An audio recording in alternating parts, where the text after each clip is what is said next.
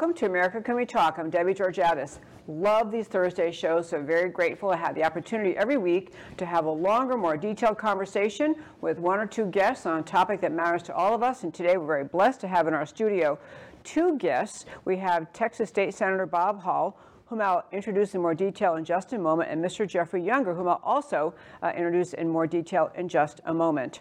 I want to take a moment to thank Real News PR for developing these beautiful new studios. So grateful to be up here and having them. Also want to thank the uh, people who come and show up at the studio audience. They make it fun to be here every week. Uh, if you're a member of America Can We Talk, you're welcome to join us in studio. You can email me at americacanwetalk at gmail.com. Love to have you. And let's kick off today's Thursday show on America Can We Talk. So I'm going to turn, do a little more introduction.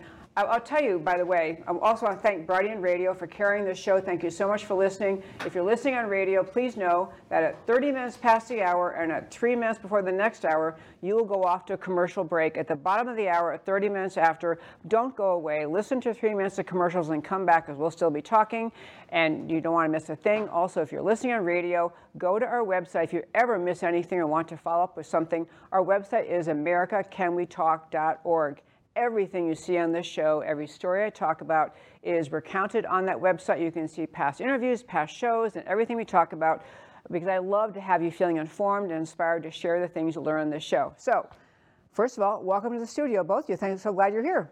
Thanks for having us. Glad to be here. Well, there were a bunch of news stories that were in the news today, and honestly, I, I, thought I might start running through these amazing things that happened just today, but I'm not going to do that. I'll save them for next week's show uh, because what we have, I, I, want to talk about today, uh, really, these are issues that happen to be in Texas, and this is a nationwide show, and I know you're listening actually all over the world, but what we're experiencing in Texas, the kinds of issues we're facing, these are faced in every state in our country and really around the world. So I'm going to start first with Senator Bob Hall. introduce him.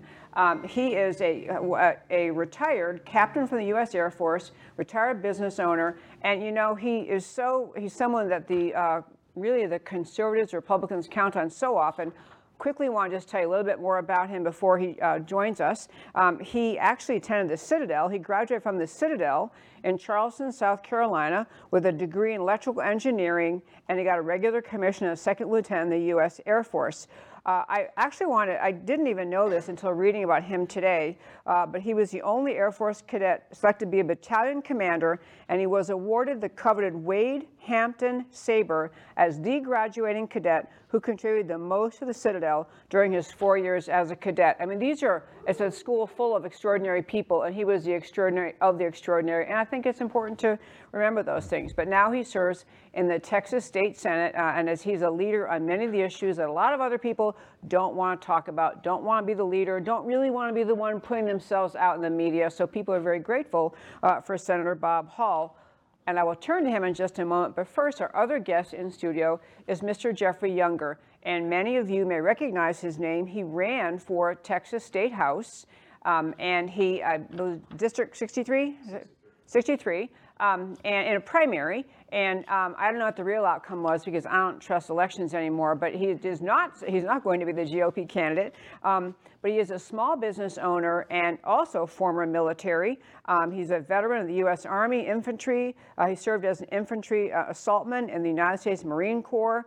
Uh, last duty station at the United States Air Army Airborne School, um, and he left the military in 1984. But the reason we're here talking today that is that his family became involved in an issue which really became and is a, a, a big issue in this year, 2022, and over the last several years. Uh, and it involves what is the right role of the state in legislating and, and what society should be doing about what seems to be in my terms, like a pandemic of transgenderism, a, uh, a spreading of thought about that supports the uh, belief in transgenderism and even involves the question of whether or not uh, young children should have access to transgender uh, treatment, care, therapies, drugs, and eventual surgery. Uh, and this became a very personal issue in his life um, as he uh, is divorced and the dad of twin sons. And the mom of these twin sons uh, decided, I believe when this one of the two of the twins was about two years old, that even though he's a boy, clearly anatomically a boy, he was really a girl. And she's been advocating transitioning a very precious young child, uh, trying to ch- work toward changing this child's gender. And Mr. Jeffrey Younger uh, did about everything a dad can think of doing, trying to stand up and expose that issue to the public. So, well, gentlemen, thank you so much for being here today. Thanks. Thanks for having me. So, Mr. Younger, I just want to have you. I mean, this story I know is, is I mean, I I get teary thinking about it. So I'll um, say before I even ask you, I- I'd love to have you just give a little more background about what occurred in your family till you got to the point where you're in a very public battle over the question of who gets to decide whether your very young son should be transitioned to a girl. So it started when my son was two years old, and uh, my ex-wife, who's a pediatrician in Coppell, uh, she's a doctor, began putting my son into timeouts and saying, you know, don't be a boy. The monsters only eat boys. And I was like, this is very strange, and and you know, whipped out the you know the Christian obedience card and said, you cannot do this anymore. Very quickly, uh, within about six months, she filed for divorce, forced me out of the house. And uh, if you go onto YouTube, um, you can uh, Google "Mommy says I'm a girl." The video went viral, and it's my son just past his third birthday telling me that his mother is teaching him that he's a girl. It's the first iPhone video I ever took. She was cross-dressing him, uh, presenting him in public as a girl, and telling him that he was actually a girl, that he had a girl's brain in a boy's body, and had already exposed him to the I Am Jazz uh, book and other transgender things. And this led to a, a long battle, even in the schools. Um, my son goes to Coppell Public Schools, and uh, I would take my son to school uh, in boys' clothes, and the teacher would give him a dress, and they would change him into a dress without telling me. They did this for a year, and um, he was using the girls' bathroom. They were teaching him that he was actually a girl. And at one point, I was the only one in his life telling him that he was a boy. Um, this culminated as she began to push this more and more. Uh, her and the pediatrician discussed chemically castrating my son at the age of eight, and it's in the medical records. It's not, uh, it's not uh, subjective.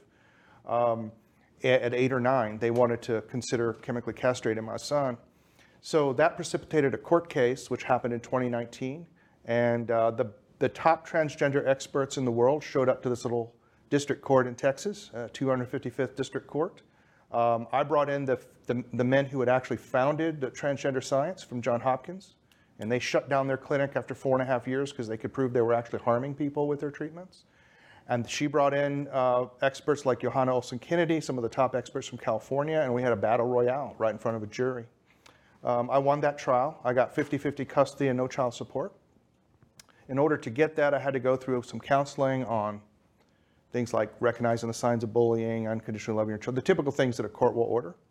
The psychology uh, establishment here in Texas, the Texas Psychology Establishment, in reaction to that ruling, sent out a memorandum to all of their practitioners uh, that said that they must affirm children in their chosen gender identities. And that effectively being, meant that if a child shows up with a gender identity different than their biological sex, the psychologists were not allowed to help children identify with their biological sex. They could only help them into a trans identity. So every psychologist that has seen my son, of which I've never been able to select one, the court has always picked one. Um, every single psychologist has recommended that my son be transitioned to a girl. And to tell you how biased some of these systems can be in family court, the original custody evaluator in my divorce case uh, is, is um, a man named Blake Mitchell. He's used by courts in Collin County, Denton County, Dallas County, and Tarrant County. Uh, I showed him that video, Mommy Says I'm a Girl. And I told him my number one issue in this whole divorce case is that she's tampering with my son's gender identity. He said not only was it not true that she was not tampering with my son's gender identity, but that I had made a false accusation against her and on that basis reduced the amount of time I had to see my children. They, he completely lied about it in court. Um, and so there's this tremendous bias in the psychology community. Later, I decided that in order to do this, I had to change laws, and so I decided to run for office. Uh, and it was the last ditch way I could see to protect my son, really, was to change the laws. So the court issued an unconstitutional gag order against me. And this gag order does not prohibit me from speaking about my case. It prohibits me from doing any podcast, any radio show, any television show, writing any newspaper article, blog post, or social media post, appearing uh, as a, and quoted in any newspaper or, or, or anything. And I'm prohibited from speaking about certain political topics. I'm not allowed to talk to you about transgender issues. I'm not allowed to talk to you about anything related to gender identity or gender dysphoria. And I'm not allowed to tell you whether my son is a boy or a girl. Now, this is totally illegal and it was designed to prevent me from running for office. Um, so I have told the judge uh, three times in court, and I'll just say it to the camera again. I don't follow illegal orders and mandates from the government anymore since COVID. That order is illegal. It's an affront to the rights of Texans to speak freely. I have maximum contempt for the order. I have maximum contempt for Judge Mary Brown, who issued the order. I will never follow the order. And I've invited the judge to send me to the Lew Sterrett jail for criminal contempt under the maximum sentence. And I will go straight to the law library. I have a writ of habeas corpus already prepared. We will go to the Fifth District Court of Appeals. She will appear in judge robes. I will appear in handcuffs, and we'll see who's right. Yeah. So where, you know, as you were speaking, I was waiting for the part where you were going to say, but then I appealed the ruling and an appellate court said that is not permissible. But the ruling is in place, in which I, I so commend your bravery. So back to your situation, you were trying very much to get the court's attention to the mm-hmm. idea that you viewed this transition uh, effort mm-hmm. by your uh, ex-wife mm-hmm. to be the driving force. I mean, to, to, be what was bringing us all about, and that you, when you're as I understand it, when your boys had time with you, they both behaved like boys. They yes. acted like boys. My son only presents as a girl when he's with his mother. When he's with everyone else, he presents just as a normal boy. Um, he's, he's a painter. He likes to paint. Um, he likes uh, writing quite a bit, but he's also a very skilled boxer and uh, uh one of the fastest runners in his school.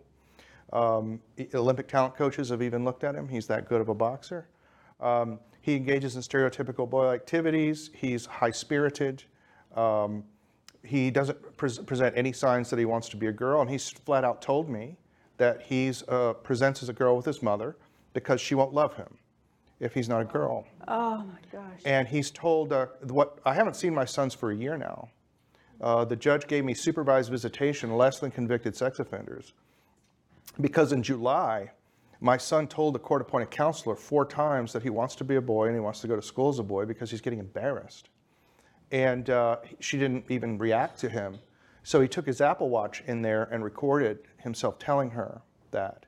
And when she realized she was being recorded, she threw him out of the office, initiated the, the ninth uh, CPS investigation that I've endured, and uh, then told the court that I was coercing James, but never told the court that he wanted to be a boy. It is, it is like all of the forces of society, the psychologists, psychiatrists, yes. the courts, legislators, we can get to that in a moment with Senator Hall um, uh, on what role the, the legislature could play uh, and what they might be able to do. But so you, this whole issue occurring with your son has been now over, I've lost track of the years. You, he was two, he's, is he 10 now? It's now eight years, yeah. He's 10 it's years eight old. Eight years. Eight years. And the um, idea that he is being told he's a girl came from his mom, and, and so far as you know, his conversation with you, he's a boy and he wants to be a boy. Yes, uh, she. We, we have actual testimonial evidence. She thought that he was a girl when he requested a girl's toy uh, when when they requested a, a, McDonald's Happy Meal, and a few days later uh, they were in Target and he wanted a silver purse with a unicorn on it, and from that she concluded he might be a girl, and she's testified to that. You know, I want to talk about this this trend in society. I have a bunch of data here, and I may or may not get into it. But at this point, well, one quick amazing thing is, for most of the time when all of us were growing up, um, this was not. This is a very very unpopular concept or a very very rare concept. Yes. But right now, five percent of young adults. 5% of young adults um, identify as either transgender or non-binary, and so this is a it's, it's a push of thought. It's a trendy, you know, this is what's cool to do kind of thing. And it, it, it's so, it's, it's the bizarrest thing. But I want to um, get around to, to, talking about the idea that, um, and we talked about before he came on today, but it's, it's transitioned from where in society we used to recognize when we were growing up. You know, there were girls who were tomboys, sure. and there were boys who preferred to play violin over football. Sure. And so parents respected the individuality of their kids. You let them be kids. Mm-hmm. And you were talking earlier about how what if you just let it go naturally, what is the process that with most kids, what will emerge out of that, even with the tomboys or the violin playing girls. Well, my experts testified at trial that 80 to 90%, depending on which of the studies you consult, children simply grow out of these things, right? And we all know tomboys that just grow up and grow out of it. I, I had friends who, uh, boy, boys, when I was growing up, that you would probably say were effeminate, who, you know, grew up to, one of them grew up to be a professional baseball player, right? Kids just grow up and grow out of these things most of the time. Some percentage of them become homosexual. Some percentage of them need some counseling, but it's a fairly small percentage. Puberty is the cure for gender dysphoria. That's the That's thing. why is it like, makes no sense to block it. Yeah, and once they engage in the gender, uh, these uh, puberty blockers and drugs to aid with this transition, the normal process of life Yes. i- i- is interfered with. Yeah, one of the big lies that, that has been told in, in court with me many times and is definitely a common currency among trans advocates is that these procedures are reversible. So you administer puberty blockers and they'll say it's reversible. Well, if you just think about puberty, pu- let's, let's assume that the physical effects are reversible. Now, that's not true, right? We have long-term studies from Scandinavian countries now, and we've got like, you know, people in their mid-20s getting, you know, very serious and, and almost lethal osteoporosis who have been on these drugs for a long period of time. There are no long-term studies on this other than those Scandinavian studies, and they're all negative. But let's just assume that's the case. Um, puberty is a series of psychological, social, and physical changes that occur at a very specific time in a child's life. By delaying it for several years, you're not going to get the same effects, the same social, psychological, and physical effects as doing it at the proper time. And every child's body is different and knows when it needs to go through these changes, right? And so the idea that even psychologically that it would be reversible is preposterous. It is, and I'm sure you have read, and, and everyone in the room has read stories of people who are now in the early 20s or, or even mm-hmm. older who went through transition and are, are lamenting, why does society let me do this? Why did why didn't someone stop me? There's one of the, there are many, many, like very obvious and basic logical contradictions in the transgender ideology. And one of them is they constantly talk about the lived experience of transgender people as a basis for doing these procedures. And they do, they do all of these studies on the lived experience of transgender people and why they need these surgeries. But, but they totally discount the lived experience of detransitioners and people who have lived to regret these decisions. And in fact, there is no federal funding or state funding available for research into detransitioners.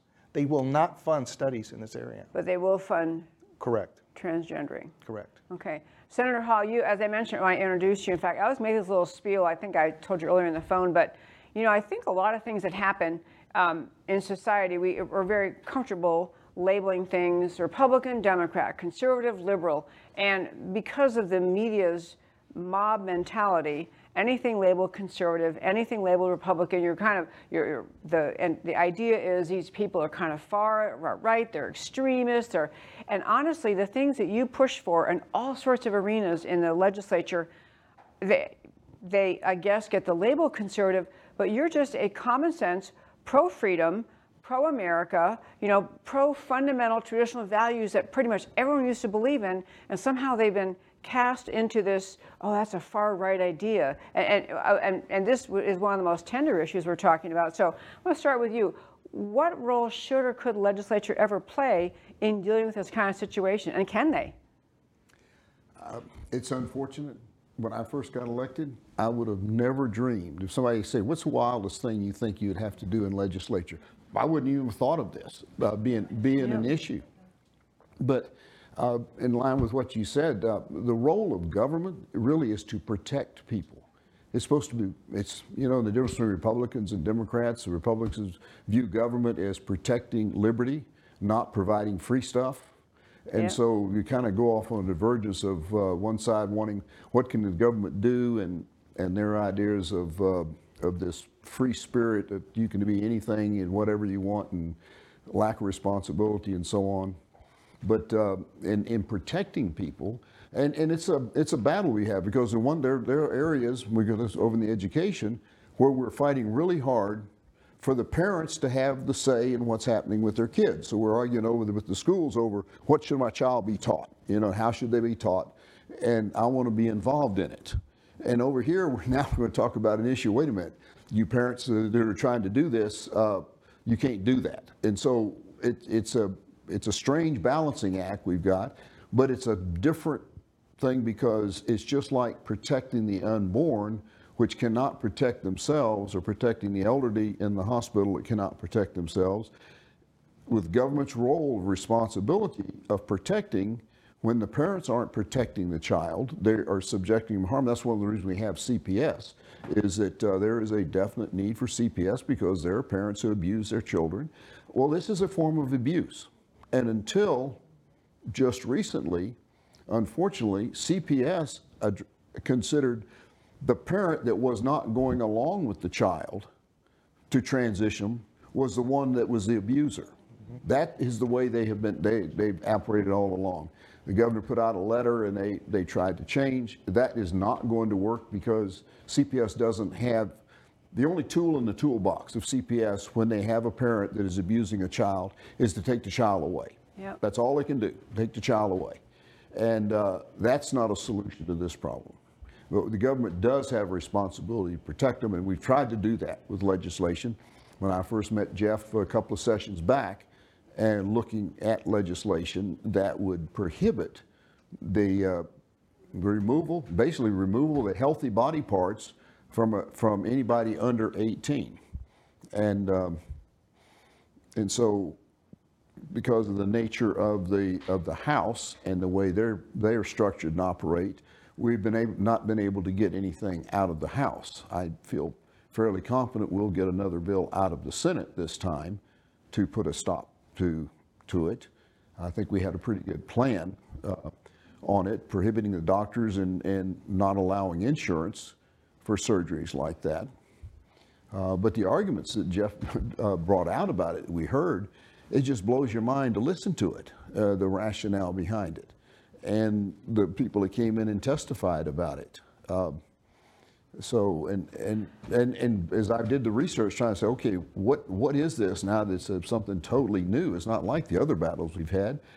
And the, the statistics, I- it, it makes it a no-brainer. I mean, those that go through transition, and if you heard the testimony from some people who have transitioned more than once, and there was one that transitioned more than twice. Uh, you talk about confu- dysphoria or confusion, but uh, but not one of them that came in and testified and said that's the best thing I ever did.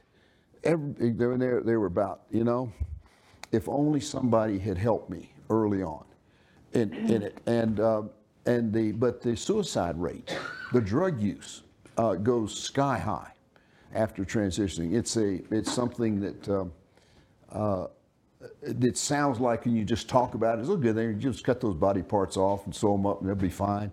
No, that's, that's, that's just not the way it works. And uh, trying to pretend something that is clearly not what God intended, it is, uh, it's like, there's almost a little bit of extra punishment for having done that because I've yet to, to hear one say, man, that was, that was the best thing that ever happened to me in doing it. Yeah, yeah. Your point earlier about your uh, wife having, uh, ex-wife having uh, noticed choi- little choices your son made and saying those are the signs.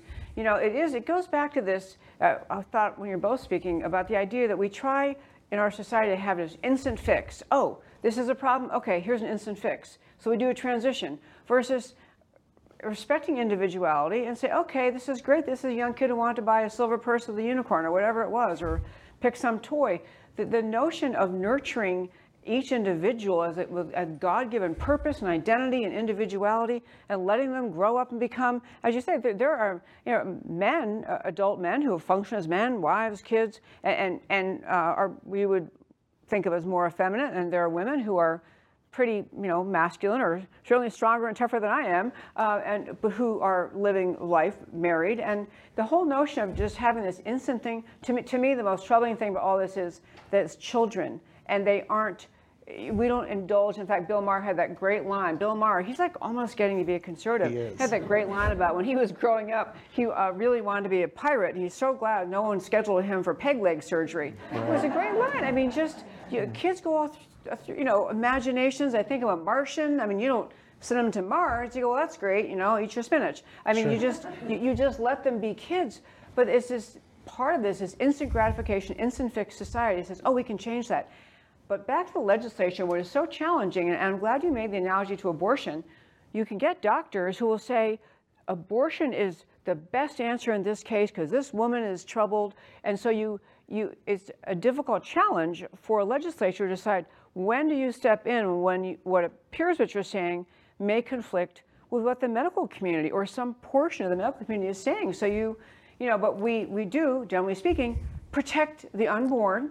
That, that's whatever anyone thinks in the in the medical community. We feel that's a job, or many people have a job, of legislature, and the same with kids who are going to go through what is not reversible care.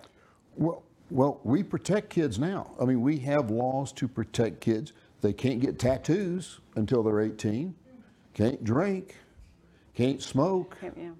and uh, at least hold off till 16 to be able to drive. And so there are things that we do. I mean, now there are some people suggest that maybe we need to raise those ages to about 25 or 28 now. Uh, Let's take a vote here. Yeah. uh, but uh, but we we do protect these kids. I mean, we have we have a role in doing that, and uh, this is just another one that uh, that where it says, okay, and particularly, and, and what Jeff was referring to is there's I've listened to this conversation, God's plan. We aren't born. We don't come out of the womb ready to go with everything. I mean, we come out with a set of instructions. We come out with a conscience and a and an innate understanding of right and wrong. And then over time, things come together. It grows. Some things get bigger. Some things get smaller, get taller. Some cha- people change over time, and there's there's a whole period there that in the mind of those of those young kids, they couldn't answer what's what's a woman.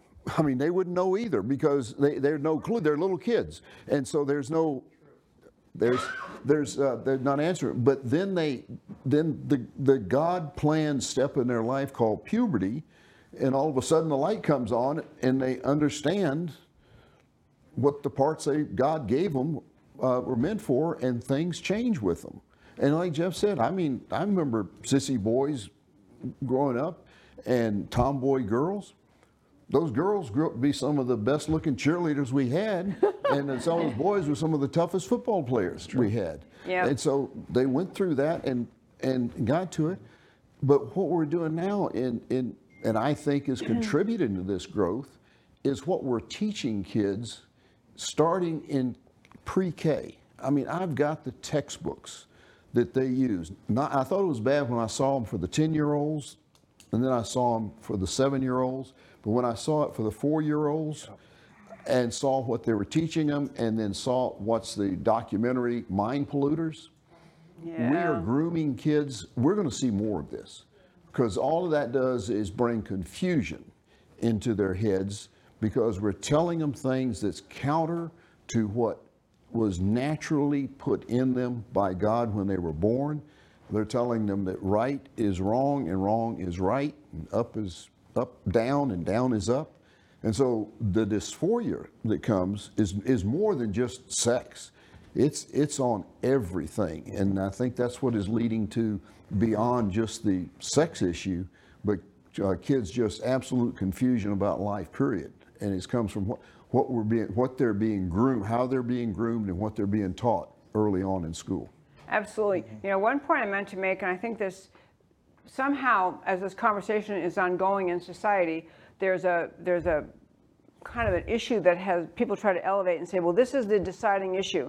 Is gender, is your, and I know they try to distinguish the terms gender from your sex, but is gender innate and your whatever your anatomy you're born with is your gender, or is gender a decision you can make? And people who say it's a decision you can make and you can change your mind, uh, when they say that, then you know we we get sidetracked into arguing. No, no, no, it's what you're born with. But with respect to children, we don't have to resolve that. We don't have to resolve the question: Are you born that way? Is it- you know, were you born and you were in a male body, but you're really a girl, or vice versa? Or is it something that is psychological that society is pushing, which is what I think it is? I think psychology is pushing this on society, and people who have uh, nefarious mission toward families, they're pushing it. But with kids, I don't care what their dumb psychological answers are. I mean, isn't that right? We don't have to debate that on this issue of children.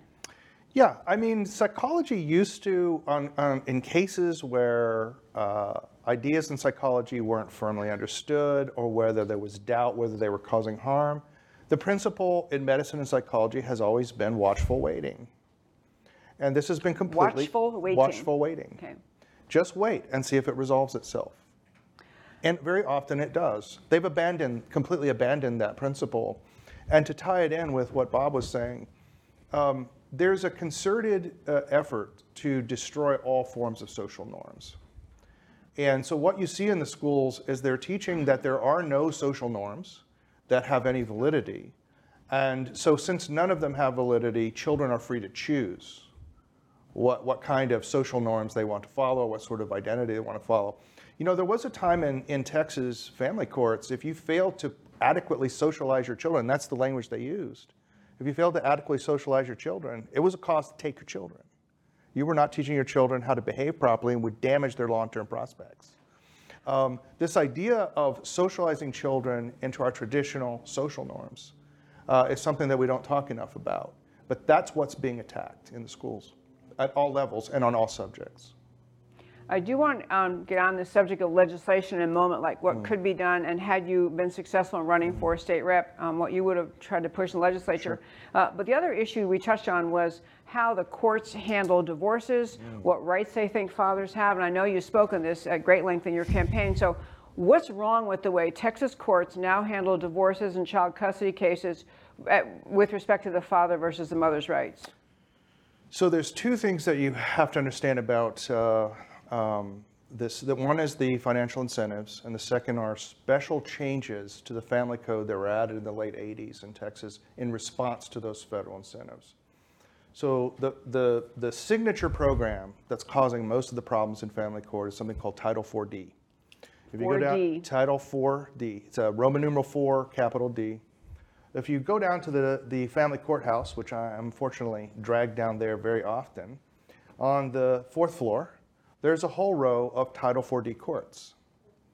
And those courts exist to take men either bring them onto the Title IV system and enforce collection, or to put them into the Lew Sterrett County Jail, in which they roll off the Title IV-D reimbursement system to the federal prison reimbursement system.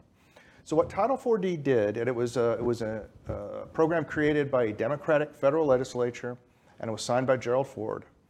And this, this law provides for matching funds for the collection of child support, and it's about 66 cents on the dollar.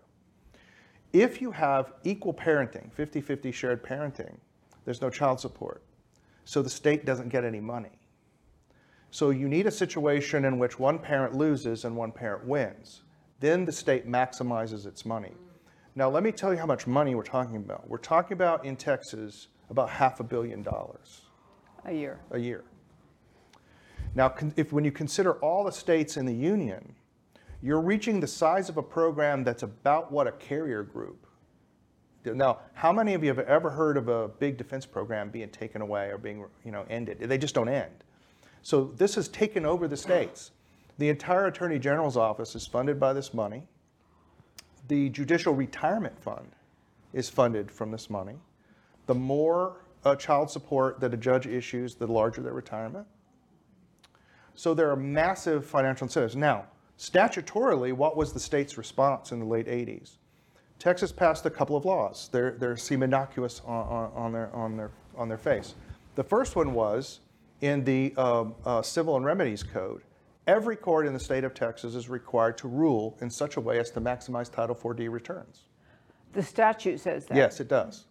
And that Oh my overrules gosh. the best interests of the child standard. To maximize federal funds. Correct. Overrules the interests of a child. That's correct. And in order to ensure that this happened, they altered the family code. And this is one statute 153.03 or 05, I believe, um, which says that the standard possession schedule, which is laid out in the family code, is presumed to be in the best interest of the child. The standard possession schedule makes a father an every other weekend father. That keeps him below 30% with the children, which maximizes Title IV-D funding. so there are massive, there's a, and there's a massive amount of money involved in this. And that has pushed uh, fathers out of children's lives, which has then caused the crisis of fatherlessness and all of the social problems that attend it. Okay, I am, you know, I'm a lawyer by background, I never knew that area of mm-hmm. law. So what you're describing would require a change in federal law as well as state. I mean, the state Well, could just say, no, thanks, don't state want the could forego the money.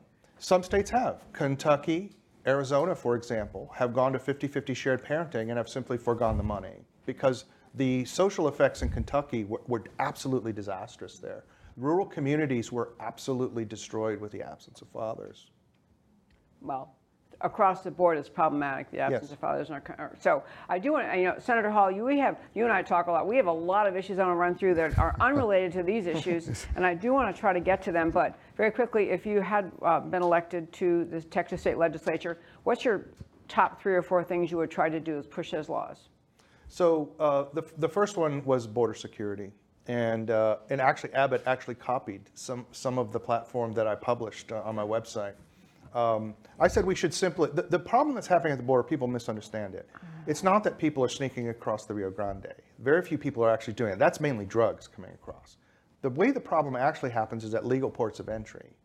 So they come in, they flood legal ports of entry. When the detention centers are full, everybody that comes in is released on personal recognizance, and they just flood them in, right? So the idea would be for the state to build detention facilities that the federal government could use, so they don't have that excuse anymore, but then to also arrest them on state offenses and put them into state jails on the border with early release if they help build the wall.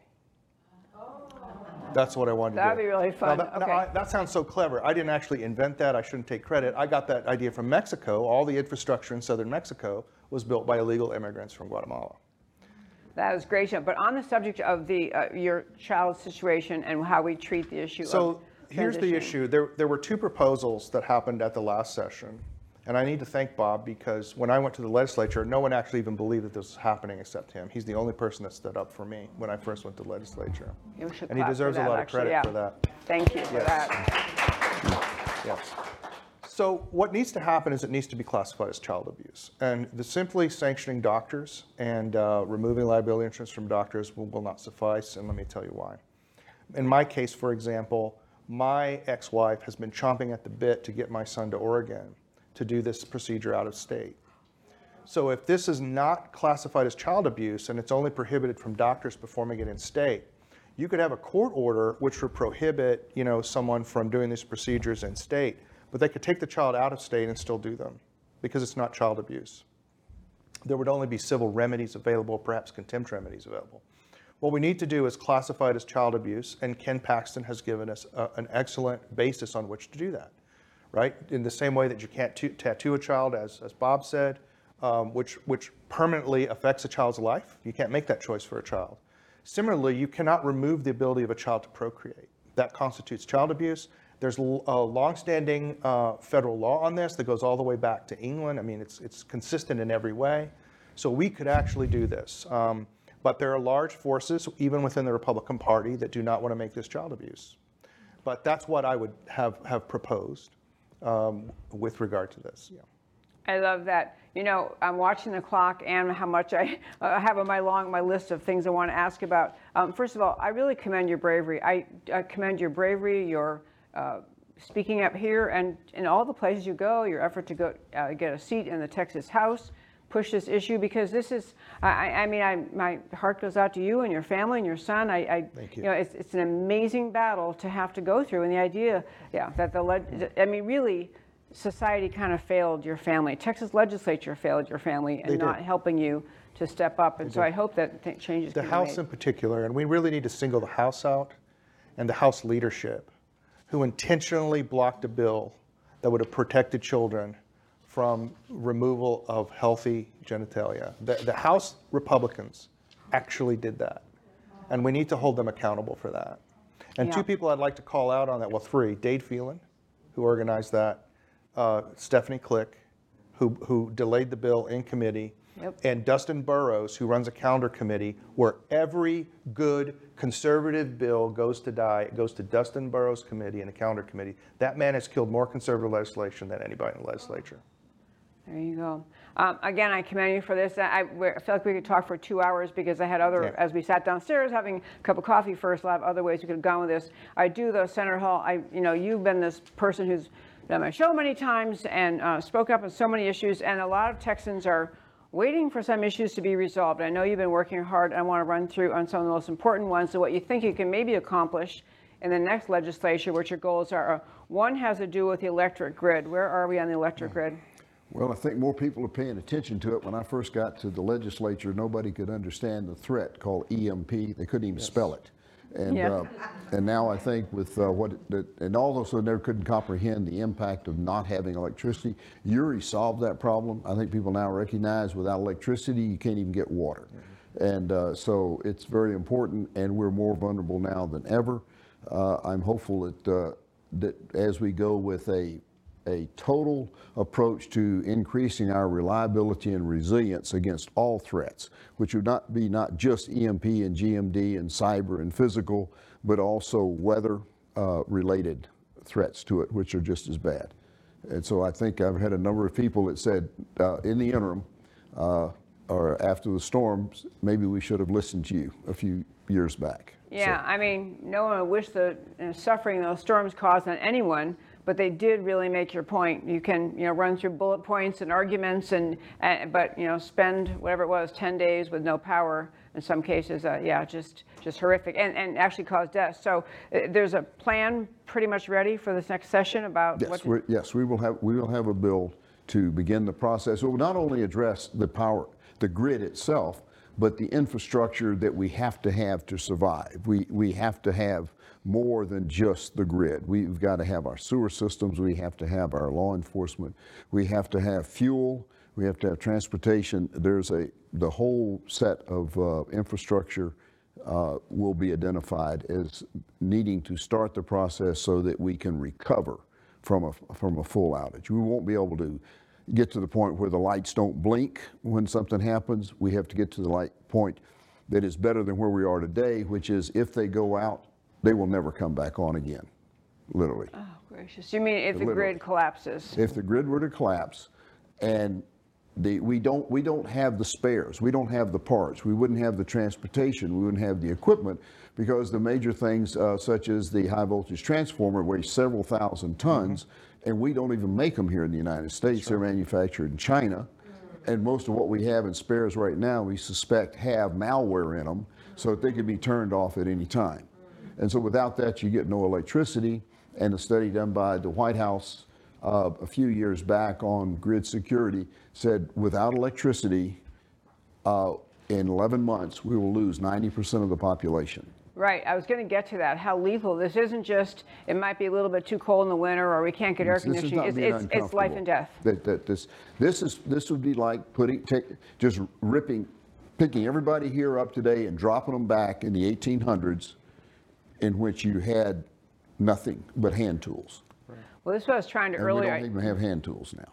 Yeah, earlier I wasn't probably as articulate as I should have been, but this is one of the reasons that people look to you and appreciate you so much is because this issue of, of the electric grid, there was a lot of pushback from utility companies saying it's fine, we don't have to, you know, we don't, and, and not wanting to go to the expense. And there were not a whole lot of legislators willing to keep pushing it and saying, no, actually, we have to solve this. And, it, and so we at least had a relatively minor crisis, as you say, that awakened people. But I, I really commend your, um, I mean, you're bringing your electrical engineering background and, and your, I guess, a lot of other background to it, but recognizing it's a really serious issue and to push it even though it's not trendy. And it's not, it, it, but it, it's a vital life and death issue. I also want to turn to, uh, you've been trying to work on the border and border security. Um, I know we, you mentioned uh, earlier a little bit about that, but are we on track? I think it's called Operation Lone Star. Is that on track to do what has to be done, or what's the story? Well, but we're on track to spend a lot of money, eh, but not do much. Uh, there, there's not, there's not much we can do until because we have no authority to uh, enforce border law. That's a federal issue. Now we can solve that by entering into an interstate compact Yes. for border security. With all we do is have one other state, and it doesn't matter what the state is. It, it doesn't have to be contiguous. It could be the state of Maine if they decide. Or it could be Florida, but enter into a uh, an agreement with them. Uh, It does have to be approved by the Congress, but once they did that, we would then have the same authority as the federal government ha- has to enforce border law. That, that is, we could deport people. We could return them to Yeah. across the border. Uh, And so we'll say, well, we can't do that with the way things are. Uh, Come November, I truly expect that we will take back the Congress in Washington. We don't need the presidency. It's a congressional approval only, according to the way it's written in the Constitution. And so uh, at that time, we could then take that money that we're now spending and we could then proceed to build. And I believe it would even allow us to then build on federal lands. That's one of the things we have right now. Unfortunate thing is, you talk about what we currently do. I think uh, the schedule that's been put out uh, of how, how long it takes to build a mile of border wall, uh, we can get it done uh, just short of 76 years. uh, The way we're Oh, currently going. gracious, well, what So country will be gone by work. then? Um, Right. Actually, it's interesting, it's an interstate compact idea, you know, you think of the other states that are contiguous with Mexico. California, like, they, they love illegal, I mean, they're, they're never going to go along with an actual enforcement effort, but Arizona might, New Mexico Mm-hmm. Might, right? I don't know. Maybe. Maybe. Well, I don't know. I, I hope you're working on that because I do love that idea. I, I'm unwilling to trust the federal government to really Yes. do what needs to be done. Um, and actually, you touched on something that ties into my last question for you. A reminder to our studio audience we have a microphone uh, and we do pass it around. If you have a question, you can raise your hand. You have to speak directly in the microphone. Do not hold it down here, right here, so that people out there in the world can hear us. Um, but the last thing I wanted to hit, you, you mentioned, well, you think we'll take the House and the um, I don't know, Senate. We're going to take the House back in Congress. And let me just say this for our happy listeners. I said this on my show yesterday when we got back the primary results. Uh, this is, I'm going to divert slightly to the state of Colorado. Uh, they had their primaries yesterday, and Secretary of State uh, race involved uh, Tina Peters, who was uh, one of the three Republicans, two other people, one being a complete Democrat plant who sits on the Zuckerberg board that helped spread around the mail-in ballots. Uh, that woman, and I said when I announced the results that uh, supposedly Tina Peters, who was a very brave election clerk in Mesa County, and she has done great research, uh, and she was on the show, I think, three weeks ago, three weeks ago today. Um, she's spoken about what she did, why she engaged in the effort she did to discover what uh, how vulnerable uh, the Dominion voting machines were, and she produced fabulous results, which are now being called the Rosetta Stone, to understand how Dominion manipulates votes. So Tina Peters, allegedly, the outcome announced um, after the Tuesday primary uh, was that she came in third among three Republicans. And when I say three Republicans, Tina Peters, real Republican, the one who won, I think it's Pam Anderson, Zuckerberg person, I mean, this is a plant, and the other person, literally no one's ever heard of, no involvement at all, and apparently, according to Tina Peters, also a Democrat plant. But I said yesterday in my show, I don't believe it, and I'm going to tell you more. I am going to dive in deep this coming Tuesday. My next show after today's this coming Tuesday. I'm going to tell you all about the data out there to show that was a completely manipulated election. They decided Tina Peters is not going anywhere except jail. That's what the left thinks, um, and she's she's a fighter. She will not back down. She I don't know what exactly she's going to do, but that that was a stolen election. I'm not asking you guys to agree with me. I'm just telling you what I think. But turning to you, uh, back to U.S. Senator Hall, there are many many people concerned about elections in this country. They they whether you don't have to opine on the outcome of the 2020 elections, but people aware now of the vulnerability of electronic voting machines. You even now had CISA, which at the time under Trump, after the election in 2020, was saying, "Oh my gosh, this was the the most secure election in American history." Except not. They have announced about three or four weeks ago now, said actually, as it turns out, that these voting machines are completely vulnerable to hacking. Admitted it, sent out a warning to the states, but don't worry, we don't think they got hacked. I mean, that's like saying the bank hasn't had any security around the vault, but don't worry, no one would break in. I mean, just, just absurd. But turning back, so what do we do in Texas? I think if people, even if they don't follow the issue as closely as I, and they're probably not maybe as, I- I think we have no election integrity in this country unless we make changes. So what can happen in Texas? What should happen so we can feel sure that our elections are secure? We can do it. And uh, one of the things we don't have to worry about, though, are Dominion machines. We have no Dominion machines in Texas. And the other part of the 2000 mule, uh, we got to be careful not to focus on that as being the uh, bright shiny object that will solve our problems because we don't have drop boxes in Texas. Harrisburg tried, Harris County tried to do that. We don't have that. Uh, but what we do need to do is go from having two, three election procedures to only two. Currently, we have early voting, mail-in ballots, and, and election day. We need to have a single in-person voting and mail-in ballots. Mail-in ballots need to be limited to the military, out of the state, the, the entire election period, and disabled. There is no reasons that anybody should get a mail-in ballot just because they've turned So 65. mail-in ballot for cause, For, co- yeah, for cause. In-person voting, a single event, event. It would start the second Monday before the second Tuesday of November and end on election t- day, the second Tuesday in November, without a break. And couple that with hand-marked paper ballots that are read by a card reader, an optical reader, not a computer, just an optical reader in the precinct.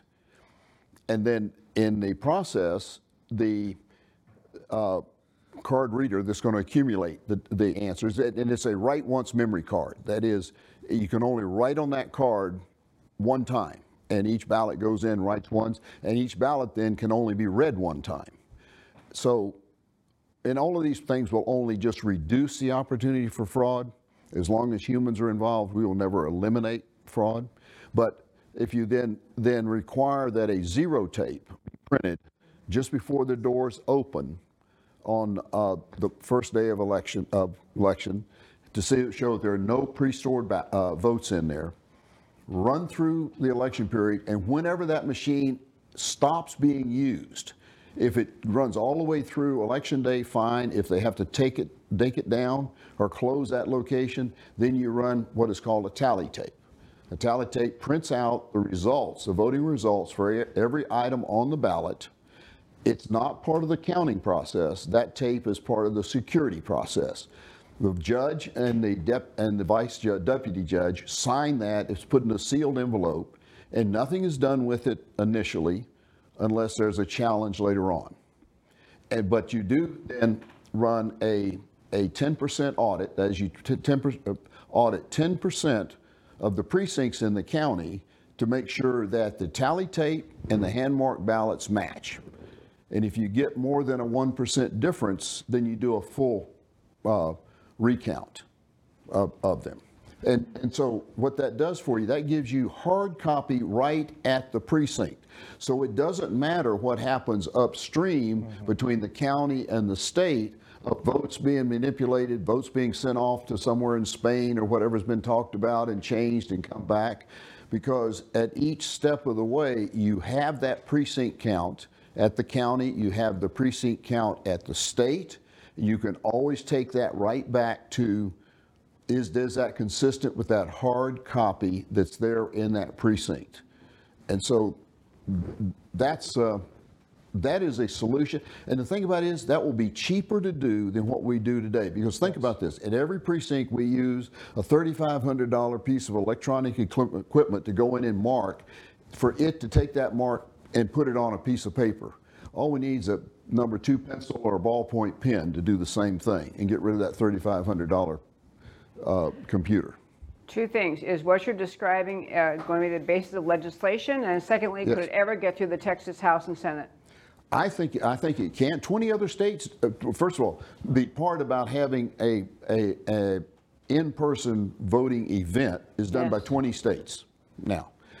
The fight we'll have is the and the touchy part will be way I'm proposing it would have fewer early voting days. The, tr- the problem there is it may be interpreted by the feds as voter suppression by having fewer days and their excuse to come back to now approving and overseeing everything we do in Texas. We may have to include the full time period, which would mean two weekends of voting. And Republicans are opposed to two weekends of voting because they they have the misconception that more Democrats vote on the weekend than Republicans do. That's a lot. That's a lousy excuse to put to put that up against the security we lose by doing it. I've researched it, and when I came back with people who study this, says on Saturday and Sunday, on Sunday the Democrats vote more than Republicans do when they're Sunday voting. On Saturday, more Republicans vote than do Democrats, and there's hardly much of a difference between the two. A slight edge goes to the Democrats.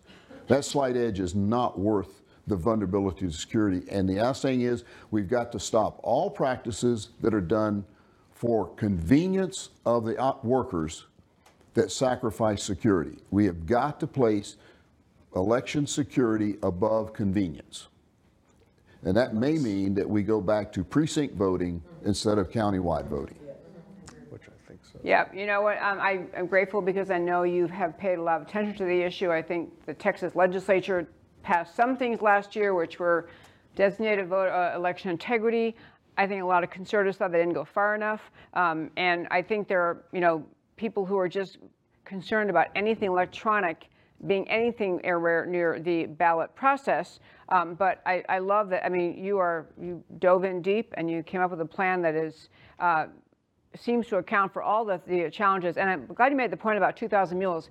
It's not just that we didn't have those those ballot boxes in Texas, but 2,000 mules, number one by itself, as they run their own numbers, was sufficient to change the outcome of the election in those swing states where, mm-hmm. where it occurred but it was also a tiny portion of the actual fraud that occurred, uh, which much of it having to do with voter rolls being swelled up, uh, casting of votes of people who then later their names are taken back out of the rolls, and then many, many pieces of it. 2,000 mules was a relatively small portion of the overall fraud. And the concept of our anything electronic is hackable. I mean, if the NSA's computers get hacked, which they have, any voting machine in America gets hacked. And so to me, getting everything electronic out is the, is the mission. But anyway, paper, thank you. Paper books, no more electronic. If they aren't, if their name isn't in that book, let them vote provisional and work it out later. Yeah, okay. Uh, I thank you both. I tell you what, because I talked too long, we have a very quick minute. We can take, if someone has a question, you can say it in 30 seconds. Uh, we have a microphone over there um, because I went a little long, sorry. But there were two of them, that's why I went long. but there. And thank you for the good work you're doing. Um, have you considered the legislators um, coming from an approach that's more emotional instead of protecting gun rights, you know, protect our kids by hardening our schools, protect, we love every child, so that's why we don't want them to transition. You know, have you thought of coming from more of an emotional perspective? Because, you know, I heard statistics and stuff like that, and I just think this is something we all can come together, no matter what our party affiliation is, and wonder what you think. Yeah, I actually completely agree with that. And uh, we've done polling on this. So we know in Texas we have 90 plus percent of Republicans and 60 plus percent of Democrats with us. So it says something remarkable that the legislature still couldn't pass it. And that there are rich moneyed interests in the Republican Party that want to stop this legislation. And so we're going to have to just directly confront that at some point. But you're right.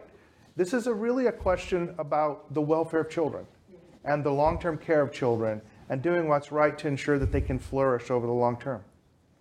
Absolutely. I'm very sorry. We kind of are out of time. Um, I, I, do want to mention, uh, which is, I think, a great commentary on all the conversations that have been brought out. You know, I always say the leftists, or whoever it is who's pushing the whole transgender agenda, trying to push the idea that it's just a naturally occurring thing and, and you know and it's and we must honor every individual no matter how young or old they are that they say they are, need to be transitioned. We just jump on board. All of that's been pushed and pushed and the whole idea that you are born that way and so therefore how could you be it's like blaming me for being uh, born female or something. How can you blame them they're born that way? Despite all of that media onslaught there is recent polling showing that the number of americans who agree that your gender is, is a fact established at your birth, and that's what your gender is, the percentage of Americans agreeing with that is going up.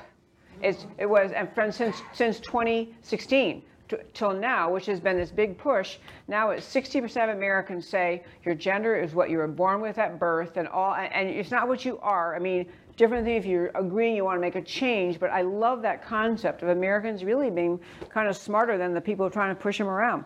60%. On the other hand, we have, as I mentioned earlier, uh, it is a 5% of young adults think they're transgender. And so I, will close the show by saying, uh, first of all, I'm grateful for both of you for all that you're doing. Thank, Thank you. you. so much for your speaking up, your bravery. Uh, Senator Hall, you're just an endless rock star in the Senate. So thank you both for being here. Thank you. Thank and you, I also want, yeah. I want to thank everyone being here in the audience too, because part of what you know making changes in policy is getting people who are elected to realize it's actually they, they you know the two things elected people don't uh, that, that, they want is to be reelected and they want to get money. If they begin to get pressure from the public that you you must do something or you might lose your seat that's when they might start listening more. And i president company accepted. You serve with honor period full stop a lot of elected officials need to know where the public is. So the more we all speak up and let them know where we are, what we think, what we expect them to do, the better off we all are going to be in Texas. So I want to thank you so much for being here today. Thank you for your audience. Thank you our guests.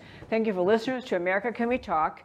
Uh, you can, if you're listening online or you're listening on radio, you can always find the show at our website, americacanwetalk.org. Every past show, interview, blog, why it matters, features, everything we do is on the website, and you can actually watch the show live there too. I want to thank you for tuning in to America Can We Talk every Monday through Thursday at 3 p.m. Central Time. I do this show because America matters, and I will talk to you next time.